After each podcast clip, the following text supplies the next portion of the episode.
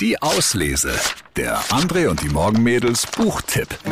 Ja, und auch heute stellen wir Ihnen wieder ein ganz, ganz tolles Buch vor. Wieder fliegen lernen von Sam Bloom. Sam ist Weltklasse-Surferin, Abenteurerin, Mutter dreier Jungs und seit einem Unfall auf einer Aussichtsplattform in Thailand querschnittsgelähmt. Sie verliert jeden Lebenswillen und findet ihn erst wieder, als sie auf ein Vogelbaby trifft, das noch hilfloser ist als sie selbst. Dieser Vogel war ein echt fröhlicher Plagegeist. Penguin wurde zum Beispiel nie rot, wenn ich fluchte oder über meine Lage klagte. Das machte sie zum besten Resonanzboden, den man sich denken kann.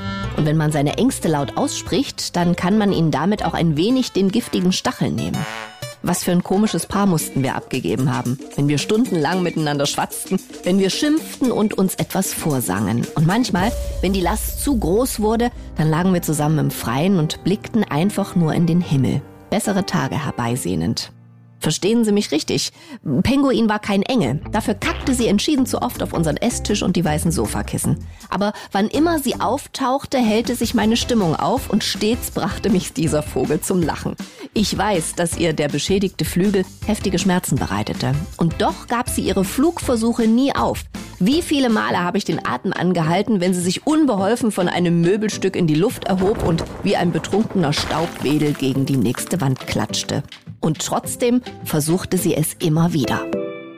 Ja, wieder fliegen lernen. Meine Geschichte von Sam Bloom. Das ist eine wirklich berührende Autobiografie. Sam erzählt, wie schwarz Verzweiflung sein kann und warum es sich trotzdem zu leben lohnt.